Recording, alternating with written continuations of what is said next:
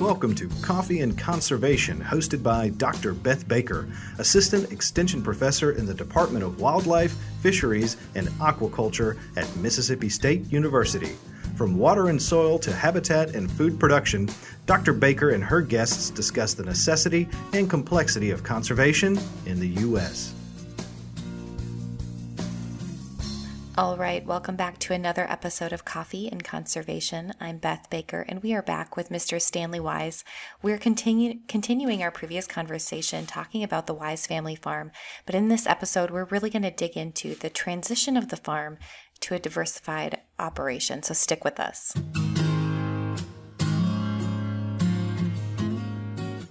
Okay, so we've been talking about the history of the farm, and we got it, you know, we went down several different avenues about the extension service and different farm models and approaches, landowners, renters.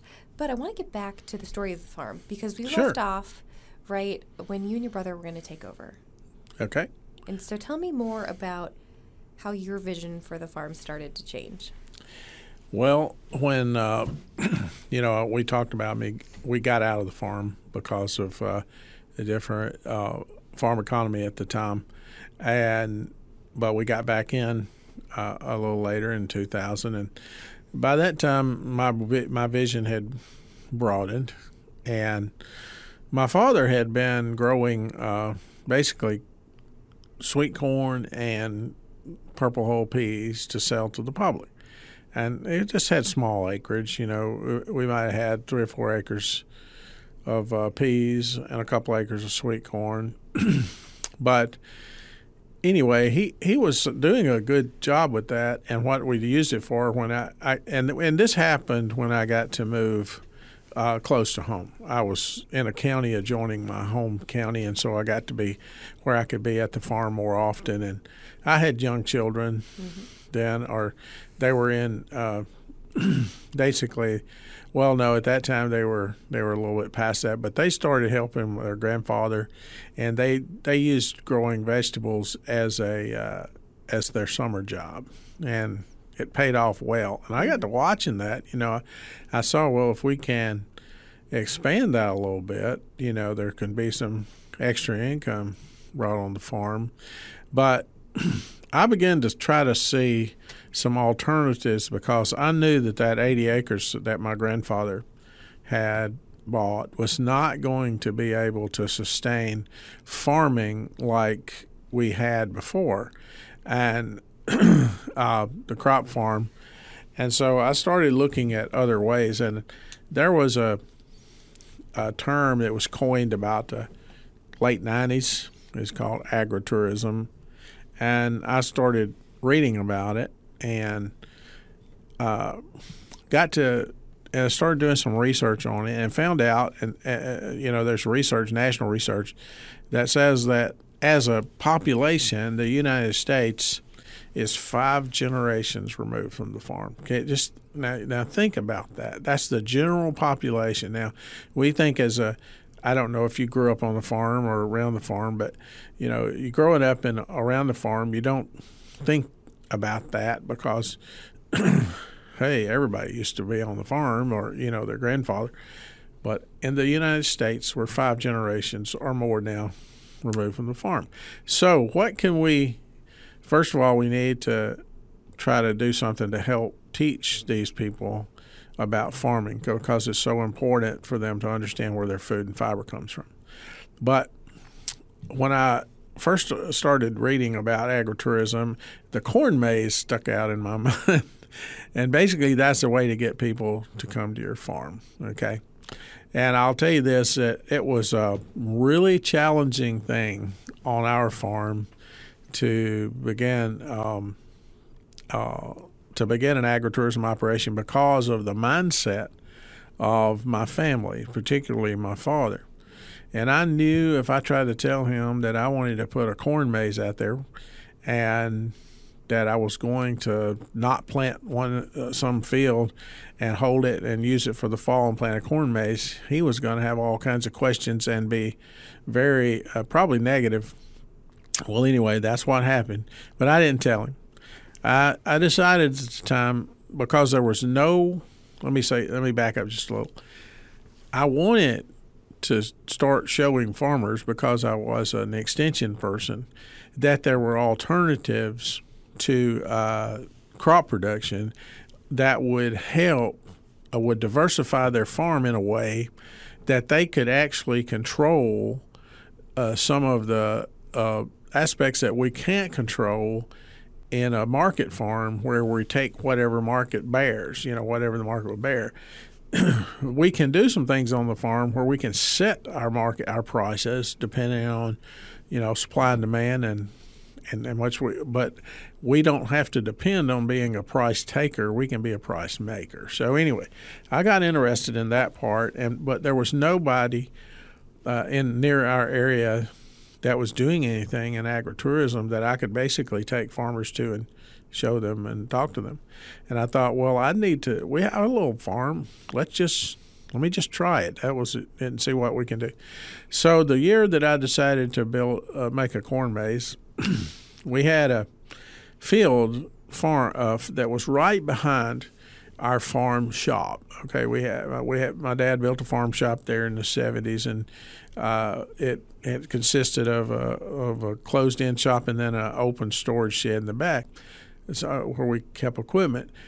so what I thought we would do was was uh, plant a corn maze right behind it, and then we would clear the equipment out in the fall from the shed and make it look nice and put some picnic tables under there, and that's where we would have the entrance to the corn maze, and we would encourage people to come and we'd charge a fee for them to carry their kids through the corn maze and find their way out and sell them some hot dogs and hamburgers along the way. Well, anyway, so I left off this field that my father always planted in purple hull peas for his customers. And it was well known, and people who come to pick peas knew where to come when the peas were ready, and they'd come to the same field. And so I didn't plant it. I decided I was going to hold off and plant it in a late field of corn because I wanted the corn to be green in the fall for people to walk through instead of brown. I wasn't interested in in growing a crop of corn. I was interested in providing some uh, ag entertainment. and so, for someone familiar with crop production like your dad, though, that might seem like an odd idea. Beth, it was a terrible. It was a very odd idea. He said when he didn't see me planting, he said, "What did? Why aren't you going to plant that field in peas?" And I said, "Well, Dad, I'm not going to plant the field in peas because uh, I'm going to put a corn maze in in the fall." Son, what's a corn maze? I said, Dad, I'm going to plant a field of corn late, and we're going to cut paths in it, and it's going to look at a design. You can see a design if you're up in the air, and it, it creates a design and but it's a maze, and people's got to figure their way back through the maze. They go into the entrance, come out the exit. He said, "This is always his word." He said, "Son, son, son." he said, "Son, it's not too late to plant this field. You need to plant this field. You don't have enough peas." I said, "Dad, I got plenty of peas, and there's not as not as many pea pickers as there used to be, and I'm going to use this field for a corn maze." And and he tried his darndest to get me to change my mind. I said, "No, sir, I'm going to do it." Well, the other thing embarrassed to Dad was I planted the corn in early August, and when the corn grew up, you could see it from the main road, Shady Grove Road, and my dad played dominoes down at the end of that road at the community center almost every morning, and when his uh, people that played dominoes with him saw the corn. Mm-hmm.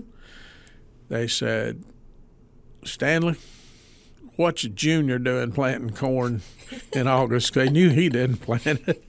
So all he, the locals just thought you've yeah, totally lost your mind. They thought I lost my mind. As a matter of fact, my dad said, "Son, you're embarrassing me." And th- anyway, he was said, "What's Junior doing planting corn?" And they, he told him, and he said, "Well, he's not going to make any corn." And dad told him what he was going to do. was going to charge people to walk through the corn. And they said, oh, they laughed and said, We're not going to walk through it. We wouldn't pay to walk through a cornfield. We did that all our life. Why we want to pay? Anyway, you know, mm-hmm. it, it, it really was embarrassing. It was really embarrassing to him. Anyway, the fall came along. we, we had the corn maze. We decorated up the farm and we invited people to come. And when we, that fall, we had about three thousand people to come through the corn maze, and we were charging five dollars a piece. So you can do the math in your head. Now that's not all profit. You know, mm-hmm. it takes a lot to put this on, and this was a kind of a family. Uh, a family work. I have several brothers and sisters that live right there, and they helped me, and so it was a kind of a family event. And and and our my nieces and nephews all worked there. We paid them, and that was a good deal. And so anyway, my dad would come, and we could only do it at night on the weekends because we all had jobs. Well, uh, my dad would come out there on the weekends, and my mom, and they would visit with people and tell stories. And my dad would drive the barrel train sometimes, and he just had the best time. Mm-hmm. But not any of that time did he say, "Son, that's a good job. You did you did good, son. You did really good." And I was I was a little bit hurt by that because I knew he was having a good time. But anyway, uh, he I knew he was setting his ways, but so we were having Thanksgiving. We were over the was uh, corn maze was over, and we were having Thanksgiving dinner. And after dinner, we were sitting around talking about you know everything in the world. That's what we did. And so all of a sudden, out of the blue, with no, he said, "Son, I got something I want to tell you." I said, "Okay, Dad, what is it?" He said, I think you need to quit fooling with them vegetables and just concentrate on that corn maze. At least he gave it some real, real thought. He did before bringing it up he to did. you. Well, and that I mean that that is about as close as to it. You did a real good job. that, that's about all I was going to get out of him. But no, he he saw the he saw the benefits of that, and he was very very encouraging after that to anything that we wanted to do on the farm you know, it, it, and it wasn't just about bringing uh, uh, the people. I mean, we needed to make a profit, so that and and you know that's the thing with agritourism. We could set it uh, if I wanted to set that price at ten dollars. You know, whatever I need to do to make a profit. And, and, whatever the market will bear, mm-hmm. you know, that's what we can do. We can set that price, and then we can, and that's so different than growing a crop of peas where you basically got to take what Whatever. what the market's going for, you know. So anyway, but that was really a demonstration of showing someone, my, my dad, who was an old farm purist, you know, and that what could be done mm-hmm. if you wanted to. So, and and we utilized that for educational purposes, and we brought school kids in there and and we showed them what about we talked to them about corn, we talked to them about cotton, we talked to them where their food and their fiber come from, and it was a great opportunity for an educational aspect, and that was right down my alley as an extension person. But it also gave me enough information that I could help farmers now that might want to try to do that. And sure enough, over the course of the next 10 years, uh, there were several operations put in the state. I helped to put in in uh, corn mazes and different things, and they're still in operation, and they're a big part of their operation. And so I'm very proud of the fact that that agritourism aspect grew in the mm-hmm. state of Mississippi, and it's still growing. and uh, it's not a grit rich, quick scheme, but for farmers that are trying to diversify and that just have a small farm, it can be an option. You know, it can be an option. And it really gives great connection to the community. Oh, the community love it. From time to time, a rumor might get out that we're not going to do that anymore. And I get so many people saying, I heard that y'all weren't going to, excuse me, I heard that y'all were not going to have the corn maze this fall. And I'd say, no, that's not right. Well, that's great because my family looks forward to coming every year. Thank you so much for doing that. And uh, we didn't grow for quite a long time simply because we were having to work, uh, you know. And I retired in 2015, and now we're growing the farm, and it's really the management. We have, uh, excuse me, we have grown that farm, and we're doing more and more with that 80 acres, and uh, where I'm actually, I had, I had been growing about 300 acres of row crops additionally that from other land that the family had and other rented land. but I'm cutting back, and I'm going to concentrate on that 80 acres, and I feel like that we can make just as much or more off of that 80 acres than we were doing with the row crops if we continue to diversify. We're going to grow more pumpkins. We're going to grow wa- watermelons. We're going to increase. We want we we have we've grown to the point where people know to, they can come to their farm, come to the farm for different things. And one of the things we're doing is sunflowers. Uh, flower production is growing in the state. You had a beautiful field of zinnias when I was there. Oh well, that's great. Uh, the, yes, the zinnias, and people want to come and pick flowers and take uh, take pictures, and we want to continue to have them come out and do that, not only for the profit, but also to educate them about agriculture. You know, and keep them closer to the farm. And we we we generally put signage up where people can uh, see uh, different things on the farm. We'll put signs up about uh, for the general public, not just for school kids, but for the general public. Uh, and we may have a little field of cotton as a demonstration or a field of corn, and we'll say, you know, a cotton is uh, a bale of cotton weighs 500 pounds. This produces 1,700 shirts or, uh, you know, uh, 300 pounds, 300 pairs of blue jeans or whatever, you know, the case may be. They, they don't know those facts, and so they Mm-hmm. learn some things, and hopefully – uh, they can think when people are making decisions about the farm. Well, is this a good idea or a bad idea, or, whatever? But anyway, that's how we're diversifying, uh, and we're going to, to continue to grow that aspect. We're trying to uh, go from one season, which was the fall, and we're trying now to move from fall and uh, summer and uh, fall and excuse me, fall and Christmas and summer. We did some Christmas things this time on the farm. Yeah, I remember you talking about the the Christmas activities, um, and what will you do in the summer? I'm curious about Oh. that. Okay.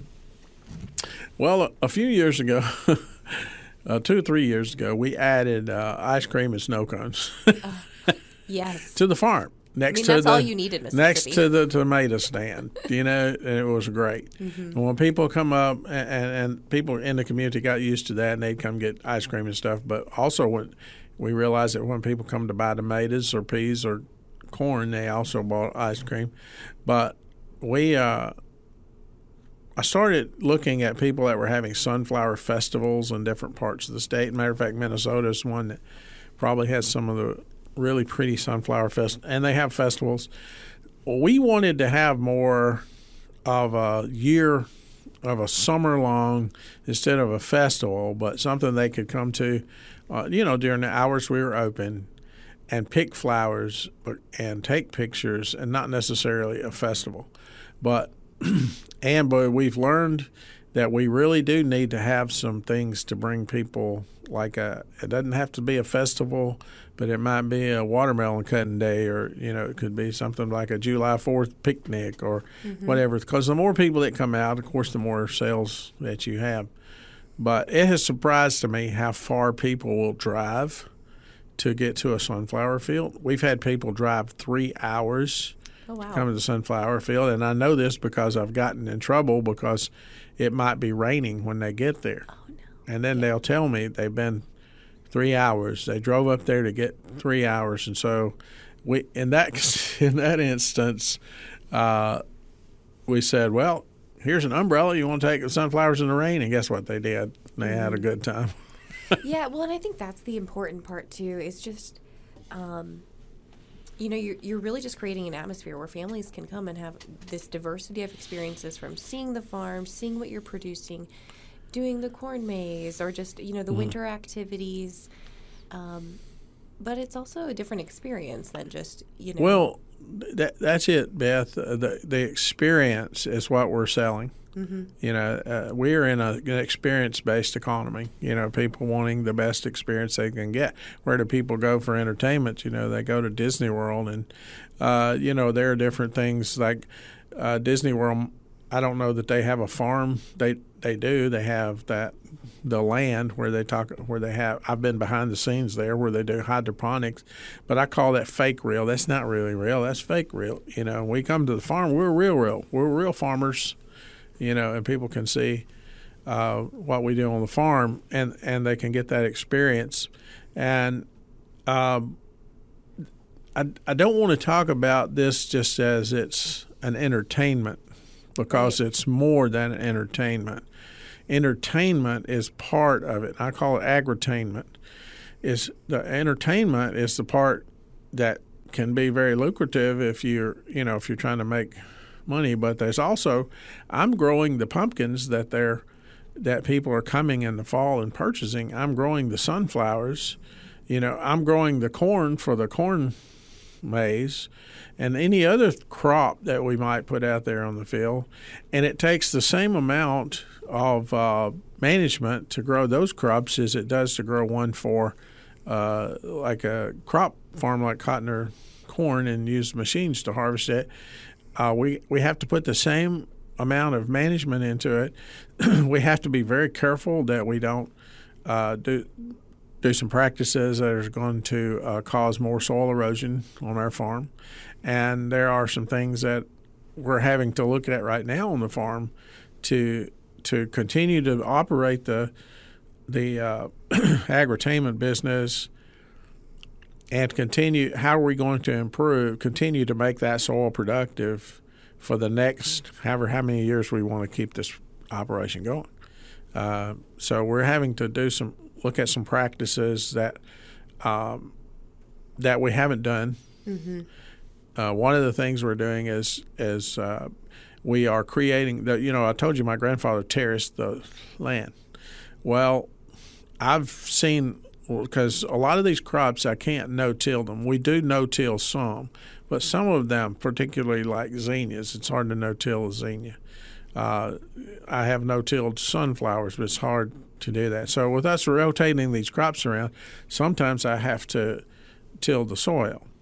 Uh, and when I do, and I till those terraces, uh, sometimes we get so much water it breaks those terraces, and I see that soil going down, you know, and and it really breaks my heart. So we are going to put in some permanent grass terraces so that they won't be tilled, you know. So we'll just give up some land. It'd permanent be, grass strips. Yeah, it's kind of like mm-hmm. permanent grass strips. That these yep. are a little different and terraces, but yes, permanent grass strips, and and we're going to have to do that to to hold this soil because we're not making any more. Mm-hmm. you know, and that's we can't we can't continue to lose it, and so I'm very concerned about that on our little small acreage. And people around the state need to be concerned about it on their farms as well. Thanks for joining us for Coffee and Conservation. To find out more about the topics discussed, visit the REACH website at reach.msstate.edu or the Mississippi State University Extension Service website at extension.msstate.edu.